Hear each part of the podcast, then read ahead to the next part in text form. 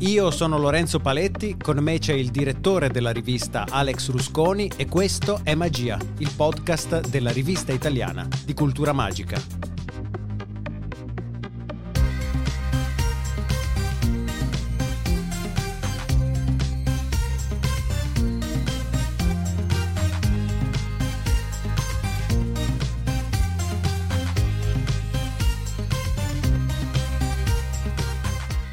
In questo episodio introduciamo il numero 26 di Magia, un numero dedicato all'unione dei fumetti con il mondo dell'illusionismo. Il tutto con una straordinaria copertina del fumettista Gigi Simeoni.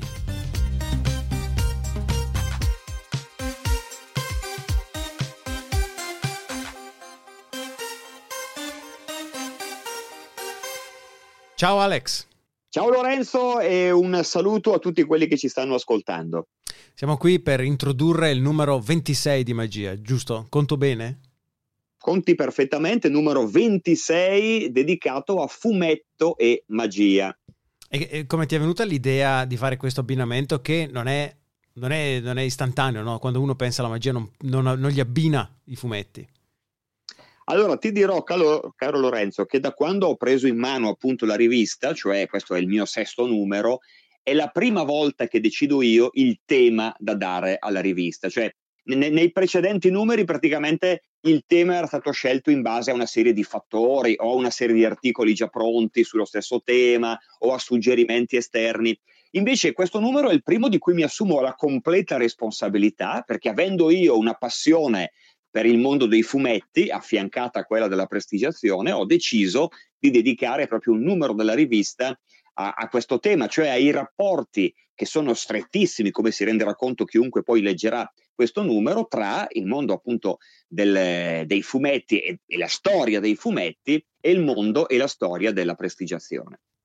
E è impossibile a questo proposito non citare la copertina di questo numero di magia disegnata da un amico comune assolutamente è uno dei, dei vanti eh, di questo numero, è una delle cose specialissime che questo numero ha, invece del solito collage, diciamo così, o la, la, la, la solita copertina metafisica che, che riunisce un pochino il tema, la copertina di questo numero è invece realizzata proprio da uno straordinario fumettista italiano ed è un amico comune appunto Luigi Simeoni eh, che ha creato per noi questa copertina a tema magico.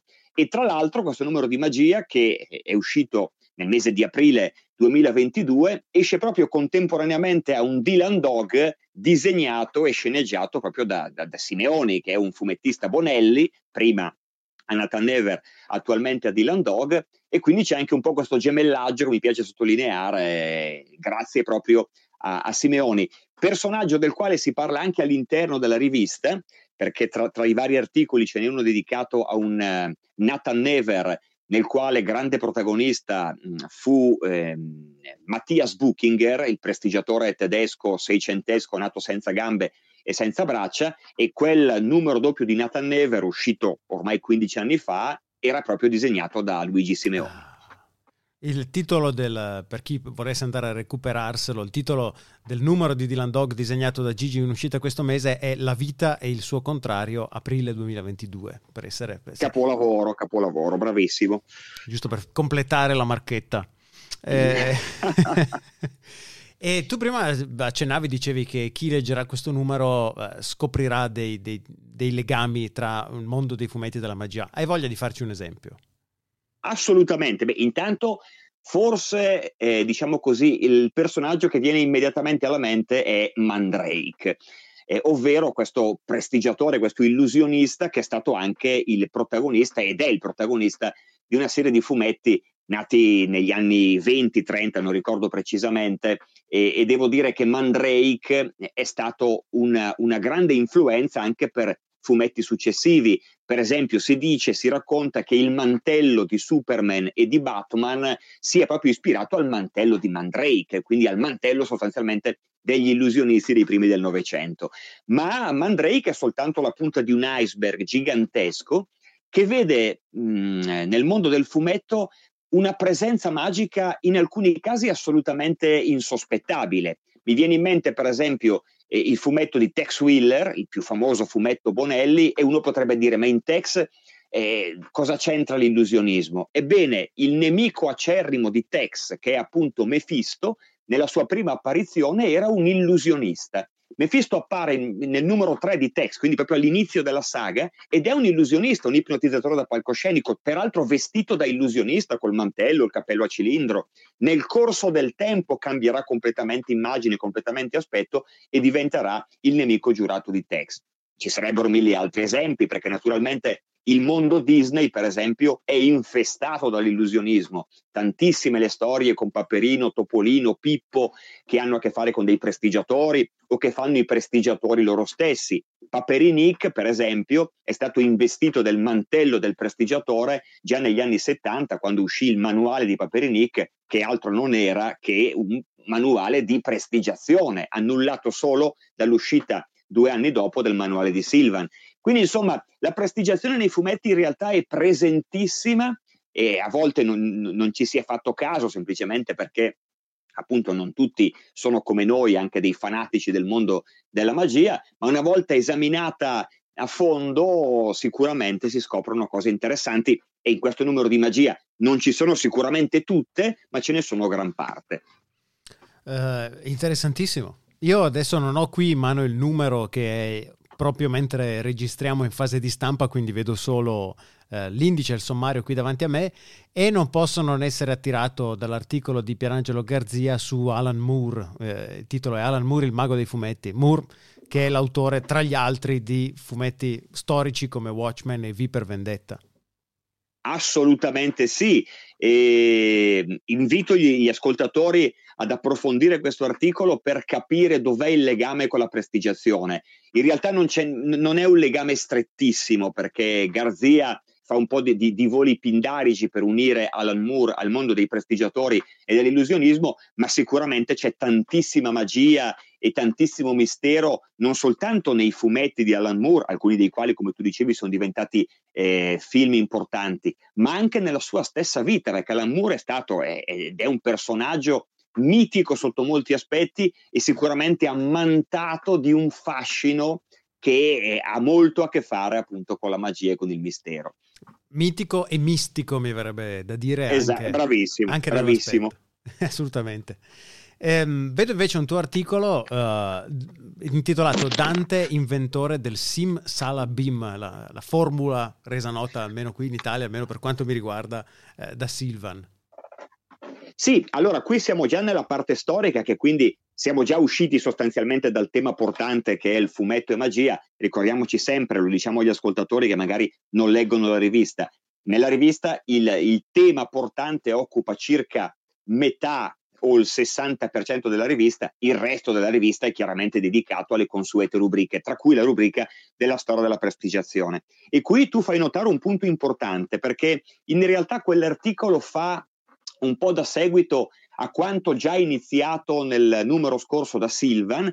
Nello scorso numero, il 25, Silvan ha parlato del Sim Salabim, della formula magica, come lui l'ha acquisita, come l'ha registrata in Italia in modo da poterla utilizzare soltanto lui. E allora in questo mh, numero successivo abbiamo voluto io e Marco Pusterla proseguire un po' l'argomento, Pusterla con un articolo su una fake news legata alla parola magica Simsalabim e io invece approfondendo semplicemente quella che è la nascita reale di questa parola magica che si deve appunto all'illusionista danese Harry Jensen in arte Dante che estrapolò questa formula da una filastrocca per bambini da una ninna nanna danese e la trasformò in una formula magica che sarebbe stata in seguito utilizzata da Kalanag, un artista tedesco, e poi dal nostro Silvan. Quindi è un escurso storico secondo me interessante.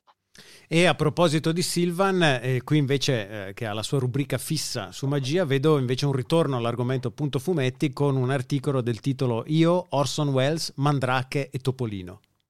Esatto, esatto. Allora io Silvan, eh, a Silvano proprio chiesto esplicitamente in realtà di parlarmi del suo rapporto con la Walt Disney Company Italia perché le rubriche di Silvan sul Topolino sono diventate qualcosa di assolutamente mitico. Dagli anni 70 fino agli anni 90, periodicamente Silvan ha tenuto questa rubrica dedicata ai giochi di prestigio. Per me particolarmente eh, importante perché io proprio dalle rubriche di Silvan su Topolino mi sono avvicinato al mondo dei prestigiatori. Lui ovviamente ha consentito a parlarne, ma ha voluto fare la sua introduzione lunga in cui racconta molte altre cose. Appunto racconta di Orson Welles, parla di un suo rapporto particolare con Mandrake ed è un, un rapporto che è esistito in uno dei suoi speciali Simsalabim negli anni 70 e poi appunto arriva invece sul, sul Topolino, parla di questa rubrica, parla dei quattro libretti allegati a Topolino che l'hanno visto protagonista sempre negli anni 90 e parla soprattutto del grande successo che ebbero queste rubriche perché posso già anticipare una piccola cosa che lui racconta nell'articolo, eh, lui ricevette ben 36.000 lettere dai lettori di Topolino che volevano una foto autografata di Silvan e questo dà un pochino il senso di quello che quella rubrica smosse in Italia negli anni 70, 80, 90. Silvan è il numero uno, il giorno in cui si scriverà, perché verrà il giorno, la sua biografia ha, ha avuto una vita talmente densa no? e ricca di aneddoti che probabilmente una, serve un'enciclopedia di cinque volumi per, per coprire il minimo indispensabile. Sono d'accordo, sono d'accordo. Speriamo che venga scritta il più tardi possibile. Assolutamente, perché... assolutamente. Oh, una biografia ancora con, con Silvan in, in, vita, forma e ottima salute. Eh, ma lui, sai che Silvan, io ci ho parlato spesso di questa cosa. Mm-hmm. Lui ha scritto da poco un'autobiografia per la Mondadori, che è uscita 4-5 mm-hmm. anni fa. Ma lui dice che la biografia la vuole vedere, cioè vuole che venga scritta soltanto quando lui non ci ah, sarà più. Okay. E quindi speriamo che appunto esca il più tardi possibile questa, questa biografia e, e, saremo curiosi di capire anche chi la scriverà, perché Aspetta, veramente come tu, hai, come tu, hai, detto lì c'è un mondo pazzesco da esplorare e, e, e cercare di far star dentro in un libro che sia sostanzialmente di formato, come dire, che sia trasportabile. umano, umano, esatto. E infine vedo che nella sezione Dolce Caffè Raul Cremona anche parla di prestigiazione e fumetti. E per forza, perché Raul Cremona proprio tre anni fa è stato protagonista di un Martin Mister eh, con eh, il grande Zirmani, che è questo personaggio da lui creato, eh, diciamo così, dal punto di vista letterario, perché lui ha scritto una biografia di questo grande Zirmani che non si è ancora capito se è un personaggio realmente esistito o se è un parto della sua immaginazione, ma Alfredo Castelli, appunto il creatore di Martin Mister, da lì ha attinto per uno speciale Martin Mister con il grande Zirmani. E approfitto di questa cosa per dire che questo numero ha un, un consulente d'eccezione che è proprio Alfredo Castelli, che mi ha dato una mano proprio nella, nel, nel, recuperare alcuni argomenti e soprattutto anche una consulenza logistica su come utilizzare le immagini dei fumetti, perché sai che sono tutte protette dal copyright, quindi è un po' un problema e insieme a tutta questa consulenza mi ha anche regalato l'articolo che introduce il numero di magia, eh, Maghi a quadretti, perché Alfredo Castelli non tutti lo sanno, ma oltre che essere uno dei più grandi eh, sceneggiatori di fumetti della storia italiana, è anche un grande appassionato di prestigiazione, quindi era la persona perfetta per curare eh, la parte iniziale e il lancio, diciamo così, di questo numero 26. Quindi con questo ritorno al primo articolo, a partire dall'ultimo, hai chiuso il cerchio. Eh, io non vedo l'ora di avere in mano questo numero per eh, esplorare il ben di Dio che vedo dal sommario. Ti chiedo solo se tra tutti questi pezzi ce n'è, ce n'è uno, se hai una menzione d'onore che vuoi fare.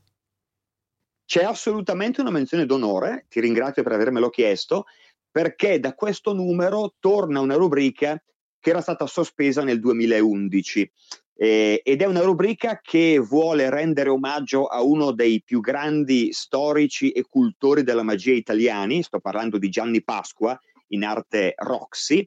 Gianni Pasqua ha collaborato con la rivista dal 2004 fino al 2011, quindi dalla nascita della rivista fino purtroppo alla sua scomparsa prematura.